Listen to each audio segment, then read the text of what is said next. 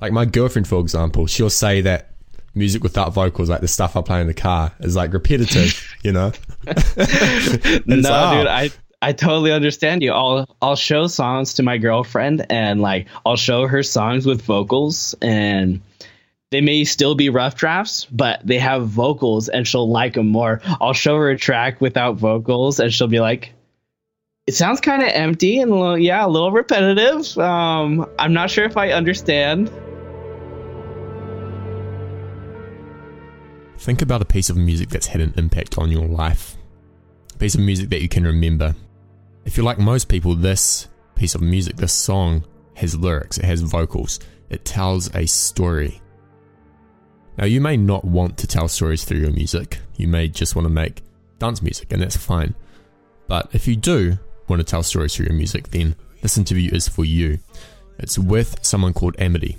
Uh, he's a producer, singer, songwriter. He started DJing when he was 12 uh, and then went to Icon Collective. And he is all about storytelling through music and, and being authentic. And we talk about that at length.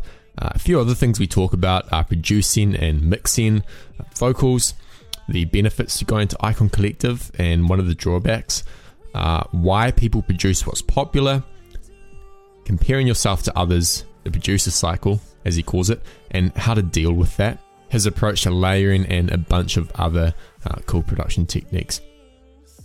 It's a really good interview. I hope you enjoy it. Uh, if you do, please go to edmprod.com slash iTunes and leave a rating and review. That is edmprod.com slash iTunes.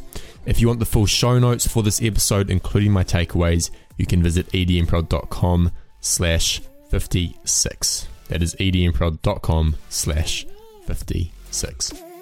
Without further ado, here is Amidy.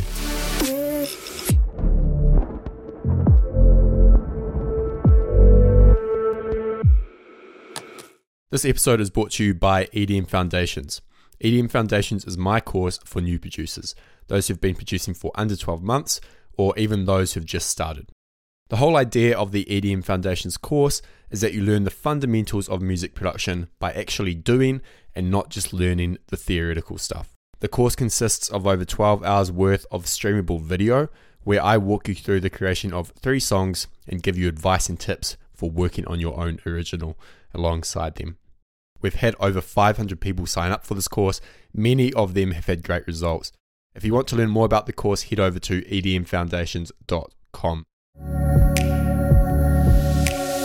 Welcome back to the EDM podcast today. I'm joined by Nolan Atkins, also known as Amidy. Nolan, how's it going? Very good. Uh yeah, just uh having a good week so far. Just uh getting ready for my new release. Uh that's coming June 12th. Um just getting all the distribution all set up, which is sometimes a pain, but uh it's worth it. Got to send it all out to all those blogs. But yeah, otherwise I'm I'm doing awesome. That's fantastic, man. And we're going to talk about your your release that's coming out. Um, but for those who don't know you, for those who haven't heard of you, um, who are you? What do you do? And, and how did you get there? Give us the details. I'm a DJ producer um, as well. I'm a singer. I actually grew up um, DJing and because my parents were actually DJs, and so I, I yeah I actually started DJing when I was 12 years old just doing like house parties and stuff. And it was it's a little intimidating being 12 years old when everyone else at the parties is like 20 or 18. so they're kind of looking down on you. Um, but through that I learned a lot of experience and um, I um, I actually didn't want to be a musician at first. I was a, a soccer player and I wanted to be a professional soccer player for a while. And then music kind of just took over my life and totally switched from wanting to be a soccer player to to being a, my own producer. And um, I've been doing musical theater all my life, um, so I think that's kind of helped me with um, all of my music background and just like performance. So whenever I'm on stage, it's kind of it's actually just at home. That's what I feel like. Whenever I'm on stage, I just it feels natural to me. Um, from that, uh, I've been producing for about seven years now. I started on FL Studio. Gotta love Fruity Loops, and then nice man. Um, now I um, I went to Icon Collective because um, I wasn't really enjoying regular college, and I said screw this, and got my interview at Icon and got in, and um, went straight to that, and then I knew that they were teaching Ableton and Logic, and I kind of figured that I've dabbled in Ableton, so I just jumped on that one and really fell in love with it. I play piano. I've been singing all my life. Um, and yeah, I just kind of really like creating, um, kind of just like storytelling songs that uh, just kind of deal with like life problems, you know? Because I, I feel like a lot of pop music nowadays and music that we hear on the radio is just I don't know how it's like in New Zealand. Um, it's like but, the US, man. It's the uh, same. Yeah. Okay. yeah, it's a lot of uh, kind of like meaningless songs a lot of the time. Yeah, yeah. And so I feel like there's kind of like a there's kind of a loss in that in the world. Um, it's all about bangers and fire and litness. um, which don't get me wrong, I love that stuff. It's great to play out live, but if I'm going through a hard time in my life, like I lost a loved one or um, I'm going through a, a struggling time, I always want to be able to find a song that I can relate to and listen to to kind of help me through that uh, spot in that in my life. I feel like, especially in the electronic music scene, there's a lack of that. Uh, like there's a lack of stories being told through music. And there's one of your songs. Oh man, I forgot the name. This is bad of me as an interviewer, but you you had sung on it. Um, oh, uh, don't let me go. Yes, that's that it. one.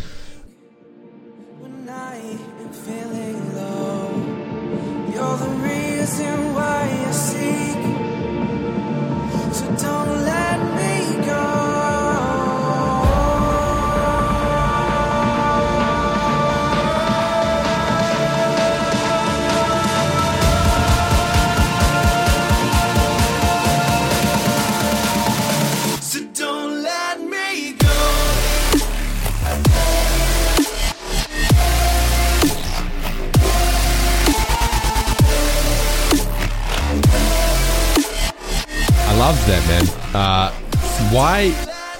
Two questions. Why do you think there is a lack of that, like lack of storytelling through music? Because everybody has those um, stories they can tell. And is it hard? Like, is it hard to open up and, you know, write a song about that stuff? It's truly putting your heart on your sleeve and it's the point nowadays is that it's scary to be authentic and real with people because if they don't like who you are or like your song that's them not liking you. That because that's basically your i make a song from my inner self. And so it's scary because if i put that out and people are like ew like your story of the song or the meaning is just like eh I'm like, oh well, thanks. Uh, but I don't know. That's kind of the hardest part that I feel like people go through, and um, not a lot of people have the ability to sing on their own tracks. So that's also another point. So they're not really able to um, tell a story through singing, which is probably the easiest part. Because um, I I know that some people just try and tell a story through tracks, but honestly, it's kind of hard um, to do that unless it's like cinematic somehow. Yeah, no, hundred um, percent. So going back to, you know, you wanted to be a pro soccer player, and then you transitioned to music. Was that a a quick transition? Because for me, like I had a similar background. You know, I was into skateboarding big time, like, and then got interested in music production. And it was kind of like this slow like over maybe two years like skateboarding was here and then music production kind of like caught up and i was just doing music all the time. So was it like that or was it like no i'm going into music like this is it? You know what? I think it was always kind of like music was always nagging on my shoulder but i always just kind of threw it to the side because i always thought soccer was my thing. And um, i think it was around um, when I was like 15 or 16 when it really started kind of taking over. Um, but I think it was kind of like a, a journey of like three to four years when it like started really like coming over on my life and kind of taking all, all control. So you also sing. You mentioned you also sing, and I Yes. listened to a cover that you did with uh, Miss California teen. Oh yes, Yeah, yeah, yeah. um, Yeah. Which was good. I liked it. thank you. It's uh, I like the song too. Um, how does singing, if it does, how does singing influence your production and vice versa? I have a very big pop uh, R&B background, so I like vocals kind of leading the song, but as well the song is complementing the vocals very well. So the song could last on its own without vocals, but it doesn't feel complete. So I'm always leaving like empty space and kind of breath um, in the track so that the vocals can breathe and kind of carry its own. Um, so yeah, you, as you'll find with most of my tracks, they're very kind of pop format. So that can be intro, verse, hook, drop, and then back to repeat. I think a lot of people struggle with uh, struggle with that actually, like making music that's if they've never worked with vocals before, making music that's bare enough. Maybe that's not the right word, but not too complex. Um, Yes. because I noticed that with myself. Like I'd, I'd never worked with vocals, and so I'd fill the track in with all this stuff because it needed it, uh, and then it came to like adding a vocal on top, and it just wouldn't fit. Um, what are some of the other challenges you face, or you think other people face when it comes to producing with vocals and even mixing vocals? Yeah, that's the difficult part because you're kind of having to leave that open area to imagination. And sometimes it's really hard imagining a vocal there. So when you have this empty space and it doesn't feel complete, you keep feeling the need to make it more complex and adding all these different things. And so by the time you get the vocal, it, yeah, it doesn't fit. Um, so it's kind of, you need to just uh, trust yourself and then um, let the vocalists do their thing, kind of leave it kind of bare bones, chords, drums, kind of get the rhythm and the feel for the song, uh, get the vocals on there, and you can always add stuff later. It's not like you record the vocals and you're stuck. Like you can always add like little plucks or little rhythm leads behind if you need to. It's not it's not set in stone once you get the vocals on there. Um, for mixing, again, I come from a very uh, pop kind of style, so I always like my vocals. You can understand them. Um, the enunciation is there. Um, you can hear them no matter what. Um, I know a lot of people kind of like dropping the vocals kind of down lower into the song so that they kind of mesh well. But honestly, if you think about it, every time you hear a song, you always want to hear the vocals, like no matter what. So if the vocals are like tucked in there, you're gonna turn that song up until you hear them. But it's it's just so loud that you like you can't even like really understand like any of the song. Um, I always kind of feel like it's a it's like a cheat code to have vocals on a track because I feel like a lot of producers like um they kind of don't take advantage of vocals nowadays. They just kind of have their their tracks and then they they finish them and they're good. Um, and like yeah, I love tracks without vocals sometimes, but I feel like vocals can really capture anyone's attention like right away. So once you hear a song and you're like, "Oh, vocals. Ooh, that's nice. Let's listen to more of this." It kind of tells you the story better. Um, I probably went off track on the mixing, but oh, well. No, no, that makes sense, man. I, I think a lot of producers st- um, disregard vocals because it's more difficult to get a vocal on the track, um, or it's more work, you know. But I think I think it appeals to a wider audience because Mm-hmm. music without vocals it does appeal to quite a few people, especially producers. But like my girlfriend, for example, she'll say that music without vocals, like the stuff I play in the car, is like repetitive, you know? no, ah. dude, I I totally understand you. I'll I'll show songs to my girlfriend and like I'll show her songs with vocals and they may still be rough drafts, but they have vocals and she'll like them more. I'll show her a track without vocals and she'll be like, it sounds kind of empty and a little, yeah, a little repetitive. Um, I'm not sure if I understand. I'm like, yeah, just yeah. wait. Like it'll have vocals. It'll sound cool. Yeah, just, yeah. just wait until the finished product. Back to Icon actually, because I want to ask a question about Icon. Okay. Uh, what what was the best thing about Icon, and what was the worst thing? Because a lot of people ask about Icon Collective. I get so many emails. I've never been there, so I don't know. The community was just amazing. Just being able to be around like minded people constantly. That's like crazy huge because I never had that before. Going to college, I was kind of, I felt like the odd man out being the music producer. Everyone was studying for their jazz finals and band stuff. And I'm, I'm like, hey, I'm right here with uh, all my producing stuff. So having that community was huge. And also just having a mentor each quarter that you can just go to and talk to and uh, you have your hour session with them every week and or her um, just talking with them asking any questions and i think the other awesome thing about it is that all the teachers there and instructors none of them are people who wanted to be big in the industry and just fell back on teaching. They're actually people who were in who are in the industry and teach on the side.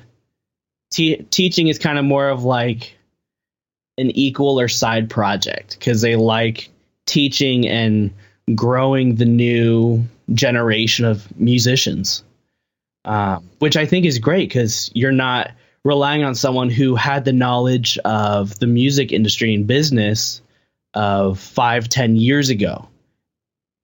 And within a year or half a year, the business already changes in an instant. So you're always trying to keep on your toes and figuring these things out. And if you're being taught by someone who's teaching you stuff from back then, then you're kind of being taught useless stuff. Yeah, it's like those um like college, some of the college music business courses. That's yes. what they're like, man. It's like, you know, industry advice from 10 years ago. Like, yeah, I was actually, I was being taught at college um, of music business of Bach and Mozart. And I have no idea how that even like relates nowadays, but yeah. hey, you never know, I guess. uh, yeah. And what was something that you think could have been better about Icon?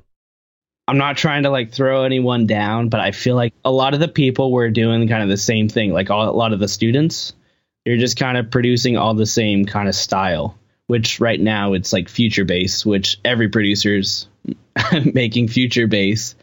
So yeah, I feel like there's just a lot of um, a lot of the same thing, and I wish I wish they would kind of push like being your own artist a little bit more, which they do already do that, but I feel like people don't really like find themselves enough.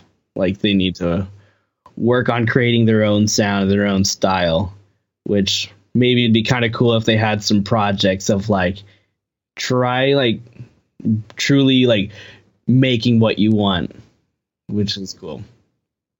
I think that's hard for people, man. Like to, yeah, it really is. Um, because there's this, there's this like, I don't know what you call it, like an invisible script that people tell themselves. Um, mm-hmm. that if they make music that is unique or not, doesn't fit the current trend, it won't do well, and in fact, um, they'll get criticized for it. Yeah, well, and it's funny because now that we're kind of on this topic, um, we talked about this at school quite a lot. Even though there's lots of people who struggle with it, um, we talked about it and just how people naturally go to what's popular um, because the reason why people do stuff that's popular, like when big big room was a huge thing, and like now future bass people do it because they already know there's a market for it, so they don't have to worry about creating a market. They know that it's popular, and they're always guaranteed listens and plays and other fans, which can be good, but also bad because because you're following the trend, you're never creating the trend. Because you're never creating the trend, you'll always be 10 steps behind and you'll never stand out. Um, so it's kind of deciding whether you always want to be following the trend or creating the trend. And I kind of realized that I'm never happy following the trend because I never feel like I'm actually getting there and making an impact on music. And then once I decided uh, to kind of just do my own thing and do whatever I want to make and whatever I feel like I'm to make, um, I felt like I was actually making an impact on music and actually getting a better response on my music, which is so much more fulfilling than following something that was popular and just everyone was making. What motivates you to do all this, to make music, to go to Icon? I mean, it's not cheap to go to Icon. Um, what what drives you? What motivates you? The love for the craft. Like, I couldn't ever see myself doing literally anything else. I remember uh, back in high school, I lost my iPod, dude, and I was like, I lost it for a week, and I was the saddest person because I couldn't listen to music. I, yeah, music has just been such a part of my life, and I feel like music can really bring people together, um, especially through storytelling, like I was talking about. I would um, like my music to be something that can help people in their in their downtimes in life and kind of inspire them to be who they want to be and kind of be a better version of themselves. Just I don't know. I just want to help people. That's what I really want to do. What What's been the most challenging part of your journey so far as an artist? Whew. Um, I feel like um, like anyone like anyone else deals with this. Um, comparing yourself to others that's kind of the hardest thing. Is that I feel like I may be just speaking for myself, but I feel like a lot of producers, including myself, uh, there's a cycle. It's the producer cycle, as I call it, um, of you start and you're feeling awesome. Like you make a song and you're like, holy crap, this is gonna be it. This is like that's gonna make me and like hit the top charts. And you start listening throughout the week and you hear all your favorite tunes and your favorite songs and then you go back to your song and you're like, this is awful. Like I'm nowhere near these guys that are like on the top charts. Like how am I ever gonna like make it to this point? Because obviously like i feel like i don't have as much talent as them. And but the funny thing is is that even though we compare ourselves it's comparing ourselves to totally different styles and people who have been grinding at this for years and years and years way more than us. And because we don't know that in our heads. We just kind of think of what's on the outside and uh, compare ourselves to what we see. Um, so the person that we're comparing ourselves could be hit Beatport top number one, iTunes number one, but they've been doing this for 15 to 20 years, and we've only been doing it for five, seven years. Um, and that's the biggest thing that I feel that a lot of producers, including myself, do uh, quite often is just comparing ourselves to others that are a lot better. Um, and then you kind of get out of the comparing for a little bit and then you get back to the top of the circle of the cycle and you're happy again for a while. And then you compare yourself and it just keeps going over and over again. And i think that's just kind of something that i've learned that i uh, i've gotten a lot better at is just not comparing yourself you're yourself you're your own person you're not anyone else Do you have anything uh, like like how do you deal with that practically? Because I I faced the same thing when I was starting out, um, like first couple of years. And what I did is I'd listen to my old music, like whenever I felt like that, and I'd be like, oh, I'm way better than I was six months ago, even three months ago. Um, and that helped a lot because it was like I'm, you know, I'm making progress. Is anything you do like that that helps? Yeah, I think, like you just said, um, seeing your progress, like hearing your progress from the beginning of when you started to right now, or even like say like six months ago, like I'll go check back on some tracks and I'll be like, hey, that actually wasn't that bad, but like because I was in a bad time, I was thinking it was just straight trash. Like I thought it was awful. If you compare yourself to producers who've been doing it for decades, that is so irrational and like there's a similar thing that I see often where people will ask, um, what do I need to do to make professional music or make my music sound professional? And they've been producing for six months. And it's like there's no tactic, there's no technique, there's no like um, course you can take that'll take your music to that level straight away. It's impossible. Like it, it takes years of effort. And so, like, enjoy the ride. Like, enjoy the craft, you know, focus on that and it will come. Yeah, and I think that's great because it's it's really about the journey, not the destination. As cheesy as that sounds, but it's really just learning everything. And um, a lot of producers actually nowadays just don't even learn music theory, and I think music theory is like a huge thing um, to creating great chord progressions and actually like knowing the rules of music. Like there's there's not actually rules, but there's kind of like guidelines to kind of help you get started. And obviously, once you know them, then I feel like you can break those rules and those guidelines and really just kind of like experiment and just go with it. I want to talk about that for a moment because because I, I think more people should learn music theory. The biggest objection is that I find is that uh, people will say, but what about artist X or artist Y, they don't know music theory and their music sounds amazing.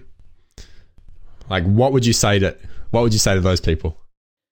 If you understand music theory, you can create a chord progression and a melody in like two five to ten minutes, depending on like how complicated it is. Like before I knew piano and music theory, I would just kind of mess around and kind of figure out and until it sounded good. But now I can go sit out on the piano and just rip out a, a chord progression and melody in like five minutes.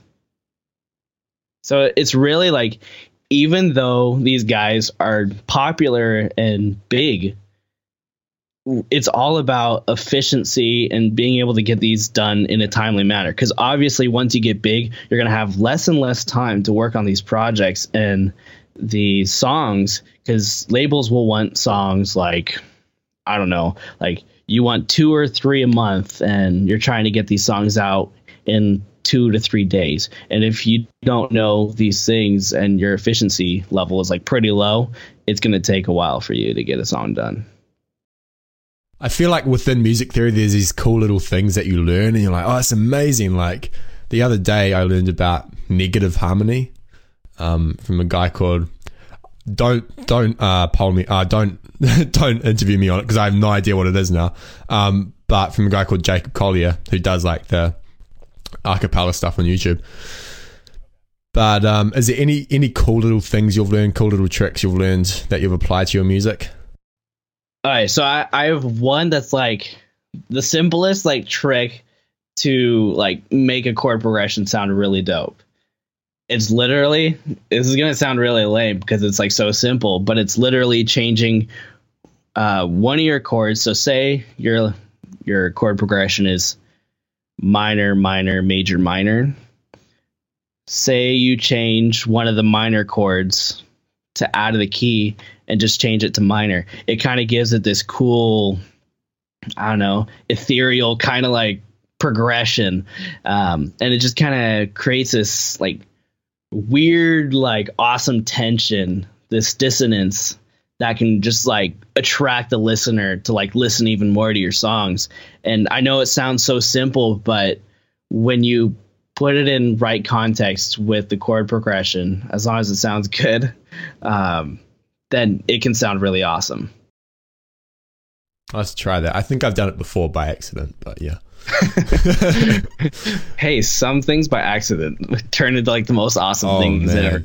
happy, happy accidents. That's why we make music. Um, oh, tell us about the new release that's coming out uh, on June 12, which will be next week actually when this goes up. Um, give us the details. crying out, crying out.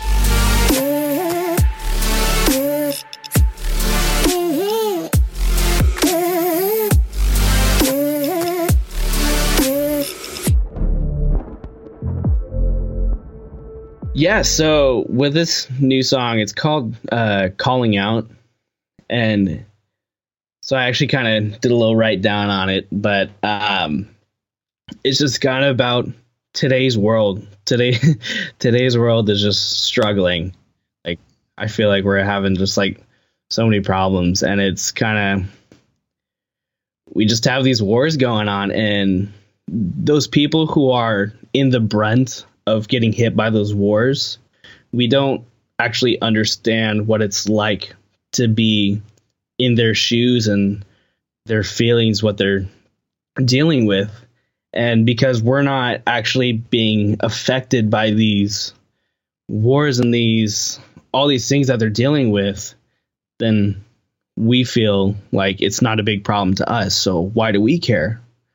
Like, so why do we put ourselves out and spend our time doing these things when it's not affecting us. It's kind of like turning into like that that selfish mindset where we just because it doesn't affect us, we don't need to do anything about it. Um, so it's just kind of like the term calling out is them calling out for our help and trying to get our attention. And I don't know, I kind of just hope that this song just kind of brings a little attention to that I'm really excited for this track. It's uh it's very different from anything that I've done. Cuz I'm usually in the dubstep realm, but this kind of goes into kind of more of like a a pop um indie electronic vibe. I don't really know what the genre is, but I guess it's kind of like a mix of future and dubstep, I guess. Future dub. new genre right here. Um, but I don't know. There's just like something different about it, and I'm really excited about um, the story it tells, and just like um, I don't know. I'm just overall like really excited. I think this is one of my best tracks so far. This is this is a hard question. Like a lot of people don't know how to answer this, but maybe you do. What are some underrated production techniques that you use? In tracks, we don't really use silence and breath to our um, to our advantage, and having stuff going on literally all the time throughout the track can be so tiring to our brains.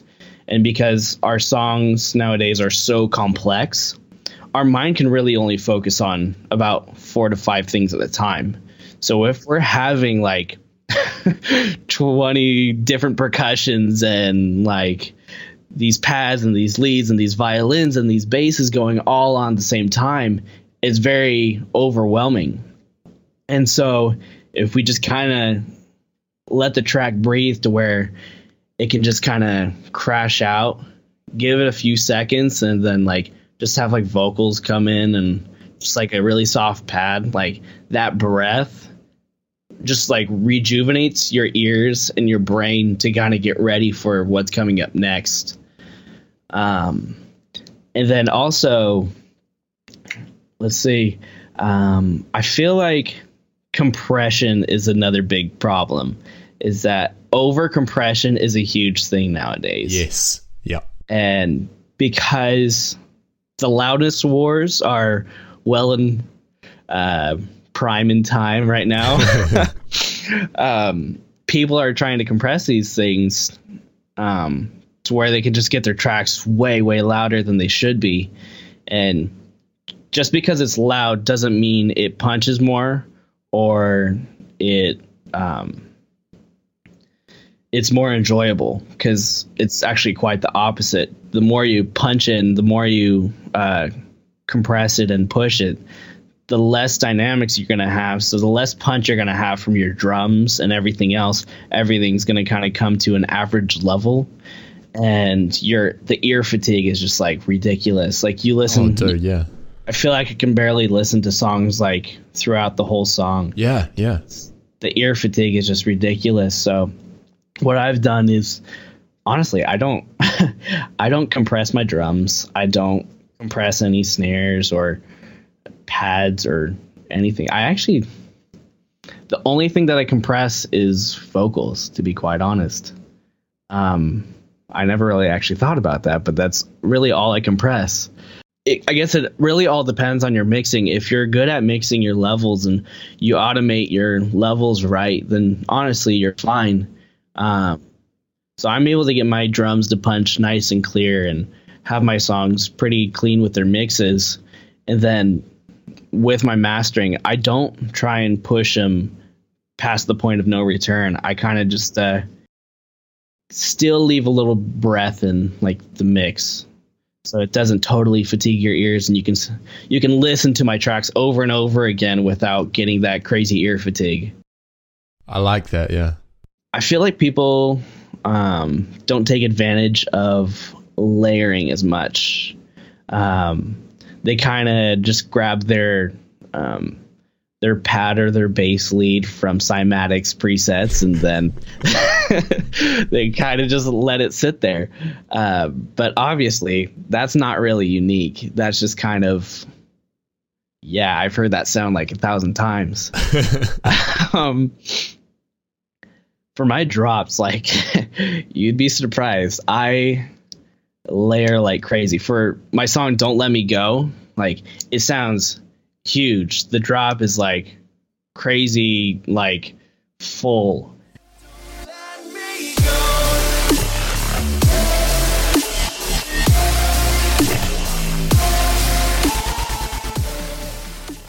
And I know a lot of people are like, that's too complex. Like, take that down. Like, you don't need to have so many layers.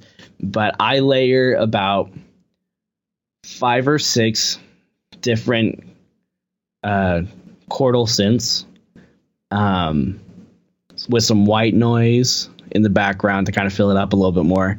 And then just for the leads, I have about three layers for that and then for my basses I have a sub, and then um, then I'll have like a top bass on that one, and then if I feel like it's not like uh, the right sound for the bass, maybe I'll add on like a third layer to the bass. Of course, I like cut out like the lows on the on the top layers, but in all, I usually have about like ten to thirteen layers for my drops. Wow! Wow! also like another tip that like I actually didn't know about or realize until I got it uh, from one of my friends who does a lot of uh, vocal work and he's crazy talented. Um, his name's Slow Shiver and like his stuff is crazy. Um, um, he kind of actually has like a David Bowie kind of like vibe to me. Yeah, it's really dope. But his vocals are like so clean and like clear and full. And he he told me about his uh, his sends trick. Um, so instead of just having um, a reverb and delay send like separate, where you send just like maybe 25% of this uh, of the vocal to the reverb or delay. You send 100% to both of them. And then you automate the send volume from there because the reverb will actually act different. Of course, yeah. so it actually acts a lot different than um, as if you would if you're sending it like 25% to 100%. So if you have it uh, sent to 100%, it's like the full sound, and then you can just automate the volume and like it just like makes it sound so much better. Uh, it's that's a good one right there. That's my favorite for sure. That's a good one. So I suppose this is kind of similar, but maybe we can go beyond production to, you know, marketing and promotion and more general stuff. What are some of the biggest mistakes you see newer producers making? not being themselves, trying to be someone else that they think they are, trying to be this alter ego that they want people to think that they are. Like everything's perfect in their life and like people want to know the real you. They don't they don't want this like um this glitter covered artist that they don't know who they are. Um like just someone who's true and authentic. I think authenticity is just something that's missing nowadays and i feel like whenever people see authenticity they just kind of they really just like grab onto it and just um take hold of that and so i think that's just something that's kind of missing with a lot of new producers nowadays is that all they want is to show um pictures of themselves in the studio and them playing shows um but it's kind of talking about like um, just being yourself and talking to your fans with who you are and just um, engaging with them. Yes, and um, yeah, I think that's kind of really what I see uh, mainly as like a big mistake. Hundred percent. It it reminds me of something. Have you heard of an artist called Tydi? Australian guy. T Y D I. Think He so. posted. It must have been years ago, but he posted like this status on his Facebook page, um, and it was a little bit like he basically said, you know, yeah, like I'm sitting at a hotel, like I've got room service, there's a nice pool, um, but it is so lonely to be doing this, like touring, and like a lot of the comments were like, "You're so privileged, man. Like, how can you complain?" Which I get, like I understand, but at the same time, it was like, yeah, he was he's been real about it, you know. Because I don't think anyone talks about that. And actually, Headhunterz did the same thing in like a vlog. Um, he talked about how he just had a mental breakdown on on tour. And I was like, that's that's cool. Needs to be talked about more. It's funny that you say that because people don't realize like i'm not on tour obviously but like i know what it's like of like the tour life. It's not as glamorous as everyone thinks it is. Like it's because everyone thinks that it's so glamorous because these art uh, these artists like portray it as this something that's like so spectacular and like amazing but it's actually like lonely like you said. It's you're sleeping maybe like four hours a night or not sleeping at all for like three days straight you're working constantly and you're traveling constantly which really takes a toll on your body and your mental health and so that's why you see all these these huge musicians like Justin Bieber and such, like they act out and they like kind of freak out, like the Britney Spears when she shaved her head. Like you can't like be a normal person after all these years of touring and just pushing your mental health and your body health like way past its like breaking point. And so people kind of just like don't realize that and they think that these people are crazy like, "Oh, you're not thankful. Wow, you're so ungrateful." You're like, "You have no idea what it's like." Yeah, yeah. I think I'm really glad you said that because I think there is that maybe it's over I think a lot of people are aiming at this goal of touring and they haven't even thought about the consequences. You know, it's like it is not the only way to succeed in music. to be playing in like 200 shows a year. It's not the only way. Like if you really care about making music and you're not too concerned about touring, then like perhaps um, get into pop production or like um, dare I say it, ghost ghost producing or something like that. You know? Yeah, even like even if you don't do tours, you can just do f- like festivals and such to where you're not on the road all the time. You're just doing festivals or shows every once in a while. It doesn't have to be like every night. Do you encounter creative block or writer's block? And if so, what do you do to get past it? That's always a fun thing to deal with. um, not at all. Um, so yeah, I I'm always constantly dealing with writer's block and like writing music. I'll kind of feel like I'm running out of ideas sometimes, and or writing lyrics. Like I'll write like halfway of a song, and I'll be like, I have no ideas left. like I can't think of anything. And I think because um, I try and uh, like push myself into like these situations to to work when I'm not ready to work, it creates that writer's block.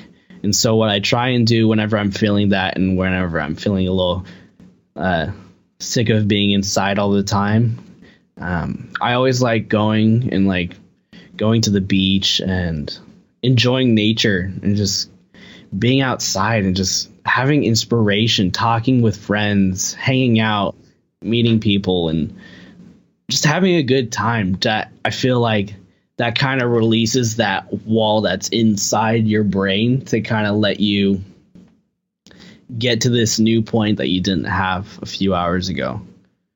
Like honestly, I feel like a lot of people try and push themselves into making a song and be like, I'm going to spend this amount of time in the studio and I'm going to work for six hours every day for a week straight. For me, I don't know about how everyone else does it, but that doesn't work for me. And I don't know if everyone's just trying to seem like it works for them. I think it does. It does work for some people. Like like I'm like that. I need to just push through. But, yeah. Yeah. That yeah, that doesn't work for me. I wish it kind of did, but no, that doesn't work for me at all. So I gotta have my time where I'm feeling like I want to make music, and so I really do that when I'm feeling it, and when I'm not, I don't push myself. I just relax, have a good time, um, do other stuff like instead of music because if you're just doing music, where's your inspiration going to come from?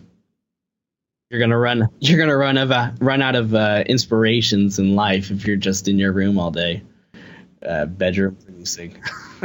yeah, it's like this. Um, oh, there's a quote. I forgot how it goes, but the gist of it is is talking about like writing, like books and so on. And it's like you know the best authors live before they like write you know? Because mm-hmm. how can you write about something if you haven't had any experiences? Yeah. If you're not like, you look at someone like um, Jack London, who was famous American um, fiction author, but I read his biography and he lived a crazy life, dude. Like, insane stuff. And of course, he had like like banks of just things he could write about, ideas and so on, because he just had such a crazy life. Um, cool. Well, one more question. Okay. What does your schedule look like um, for making music? Do you have like strictly defined hours? Do you strive to put in a certain amount of time every day? Um, or is it just whatever goes? Yeah, uh, as I was saying, it's just kind of whenever I'm feeling it. So kind of whatever goes, but there are times when you actually like have to like get stuff done. Like if you're releasing with the label or um, uh, you're producing a track um, for someone or they have deadlines and you have deadlines, you obviously have to get stuff done in a timely manner. And I'm for sure about like getting stuff done like rightly on time. Um, so if I ever have a deadline, I always make sure I get it off my shoulders and get it done. Um, but if it's just kind of like coming down to my my own stuff, um, I kind of just write music when I'm really feeling it. Um, but as like as releases come, that's when I like I get into like my business mode and I have to kind of switch from like my freelance hippie life into, into like my business mind where I'm networking and I'm contacting these bloggers and these writers and all these people. And so two weeks before a release so actually i'm i'm basically getting ready to do that now is i have my list of um all these contacts that i write emails to and contact these people and i'm reaching out. And so i'm doing that for like a week two weeks straight getting ready for this release trying to get as much promo as possible. And that's when i like really sit down every day and just like push it out. Because I don't really need anything creative with that. That's just like something that I, can write about real quick and just send out uh, uh, descriptions on the songs and like whatever it needs to be done. Gotcha. Fantastic. Well, Nolan, thanks heaps for coming on the show. Really appreciate your time. If people want to learn more about you and your music, where can they find you? Um, they can find me on SoundCloud at Amidy Official. Um, Facebook, Amidy Official as well, or Instagram, Amidy Official. Thank you for having me, man. I really appreciate it. I had a great time.